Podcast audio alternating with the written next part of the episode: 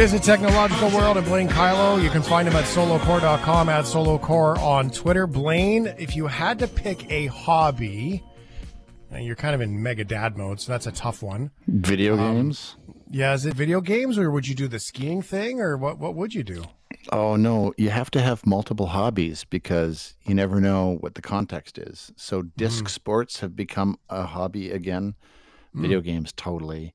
I'm big into sort of pop culture and media, so lots of book reading, lots of movies, things like that. Uh, can I have all the hobbies? You can have all. You can collect them all, buddy. You can have them all. They're all yours. I, I choose that. All right. Very cool stuff. Thanks for being here, Bud. It's Great to see you. And um, some good snow in the mountains you were talking about on the West Coast, hey? Oh, yeah, like almost two meters in the last couple of weeks. It just keeps falling, and it means that we didn't have the greatest beginning of the season, but it looks like we're going to have a really good end of the season, and they'll probably have to shut down the lifts. while there's still tons of this happens at Sunshine and Louise all the time. There's still lots of snow there, but nobody's skiing because it's June, and who skis in June? So even though there's snow, they can't justify it- the expense of running the lifts. Right. And uh, although Canada Day can be fun every now and then, a little Canada Day skiing in. That's kind of That fun. would be that would be awesome. It's cool stuff. All right, Blaine Kyllo and solocore.com. Let's get started with the games because the return to Dreamland uh, on the Switch is where we're starting. Yeah, Kirby's back. This is a remake of 2011's Return to Dreamland. So that was on the Wii. This is on the Nintendo Switch. Uh, nice to have it on there. Graphics have been updated, so it's nice in HD. The thing that made Return to Dreamland fun is it it was actually a multiplayer experience. So one of the things that's fun about Kirby, that's he's the little sort of pink cloud-like monster and he inhales or swallows or eats things like enemies and then he copies their abilities and so that's how you sort of solve the puzzles and navigate the environments and defeat the little enemies in kirby games is kirby swallows them and takes their powers and then uses those powers to do things and so that's fun in and of itself but when you can play with three other people you get this little couch co-op going and playing kirby is even more fun because you can combine the abilities of kirby and the other three characters as you're playing with your friends to do all kinds of different things. So that's really fun. You might have a conflict over who gets to play kirby because not all four people play kirby only one does. So if there's going to be a conflict that's where it's going to be because everybody wants to be kirby um, the deluxe edition that is the Nintendo Switch here, it keeps that cooperative play. It adds additional gameplay in the form of an epilogue where you actually take on the guise of Magolor, who is a character that drives the narrative of the game. And the other thing that's a part of this are 10 mini games, kind of like the Mario Party games that you can play. There are 10 of them that are a part of Return to Dreamland. And there's a lot of really fun competition among you and your three friends in those mini games. Simple things, easy to do, kind of fun. Return to Dreamland Deluxe, that's a good excuse to get together with friends. I like it. You know what they need to do? Kirby just needs a brother like Mario. Yes, well, uh, happy Mario Day on Friday to all those who celebrate. Do you know why Friday is Mario Day, Shane? Uh, I try. I, I have to be honest. I looked at that and I was like March 10th, 10 March, 310, 420, and then I was off. Yeah, the 420 kind of ends it right Yeah. there, right? Uh, well, we usually abbreviate March as MAR and 10, of course, One zero. I O. So Mario, Mario. March 10th is Mario Day. Uh, everybody should do some Mario playing on Friday, I think. Hmm I think Ryan O'Donnell should do his Mario for us because that's just the way this thing works best. I want to hear it. Okay, hold on. Let me get in the pizza. This is Ray pasta Blaine. You know when you do this to your Let me get kids, you're the- like you're at a party with everybody, and you're like, "Hey, do that thing you do," and your kids have play to do that, it in front of all your that piano song. Yeah, I'm just so a this is what we're doing, circus Ryan. sideshow. That's are. all I am to you, eh? Anyway. Yep. Mario, it's me. Yeah, pretty good. That's See? that's pretty good.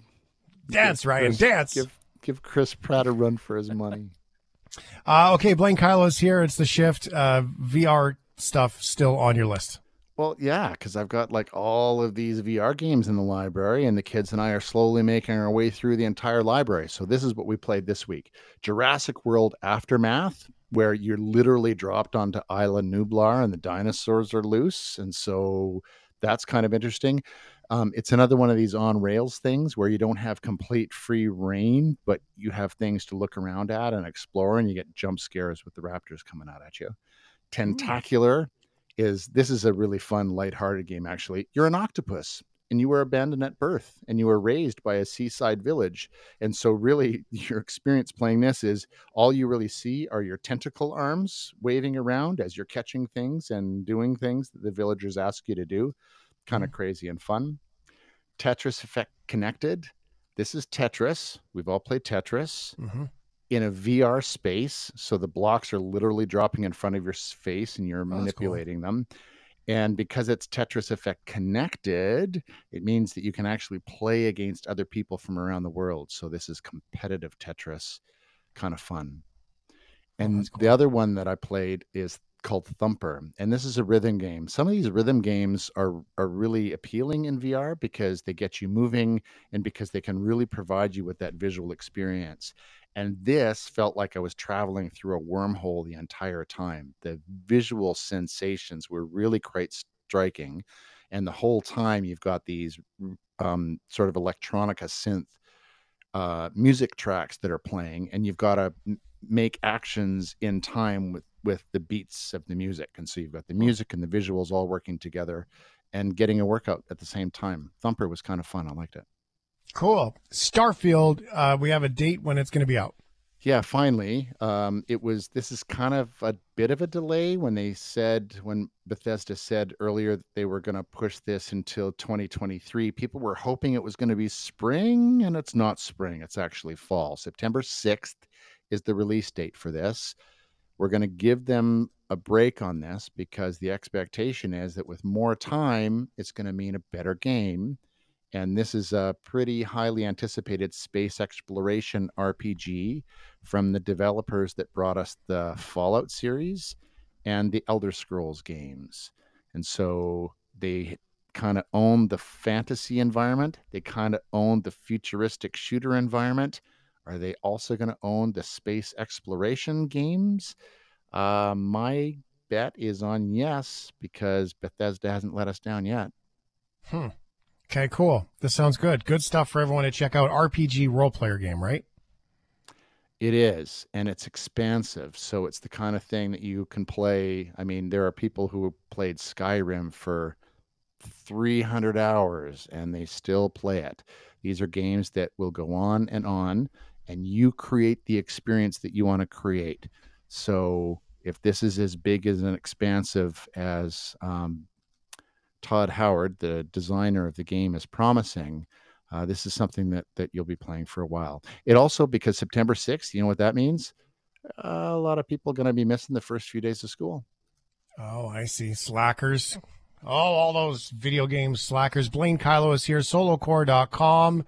iPhone 14 um, coming out uh, in pretty colors, which I thought was just the most magnificent of marketing that they did when they when they talked about going green and how green the iPhone 14 was.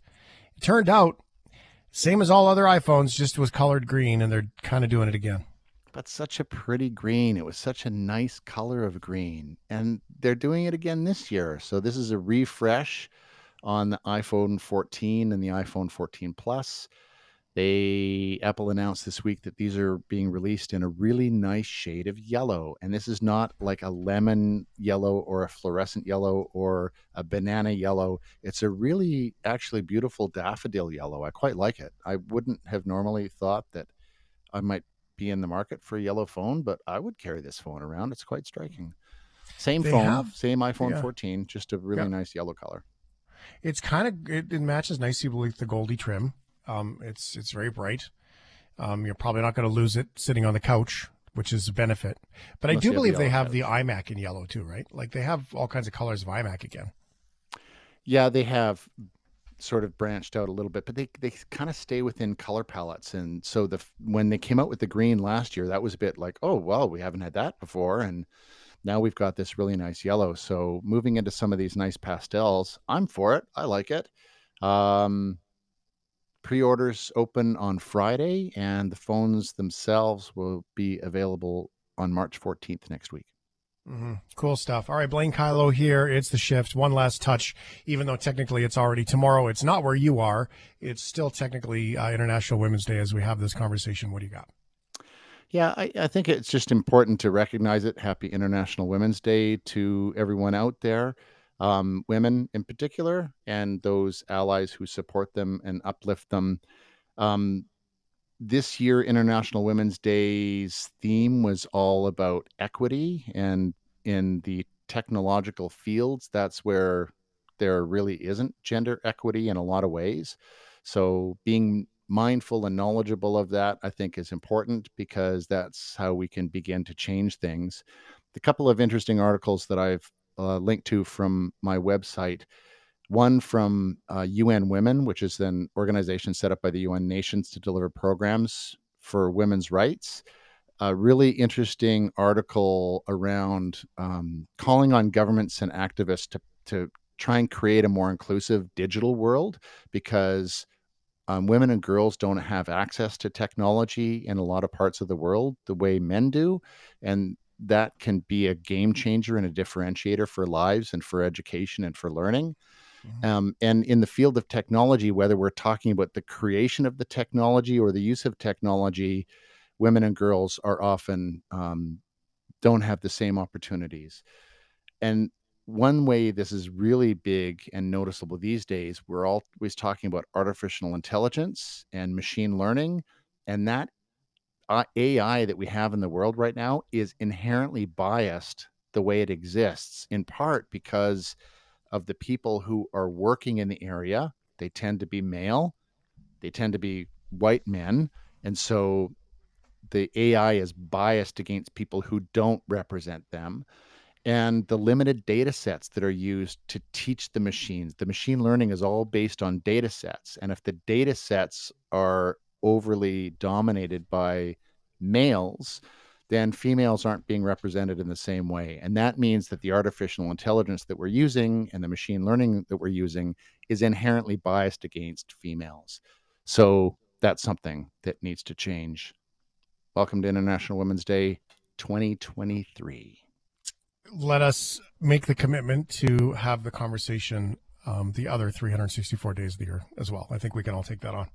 Agreed. Um, Blaine Kyllo, uh, thank you for being here, brother. Great to see you lovely. Welcome to March. And uh, yeah, no kidding. we'll see you next week.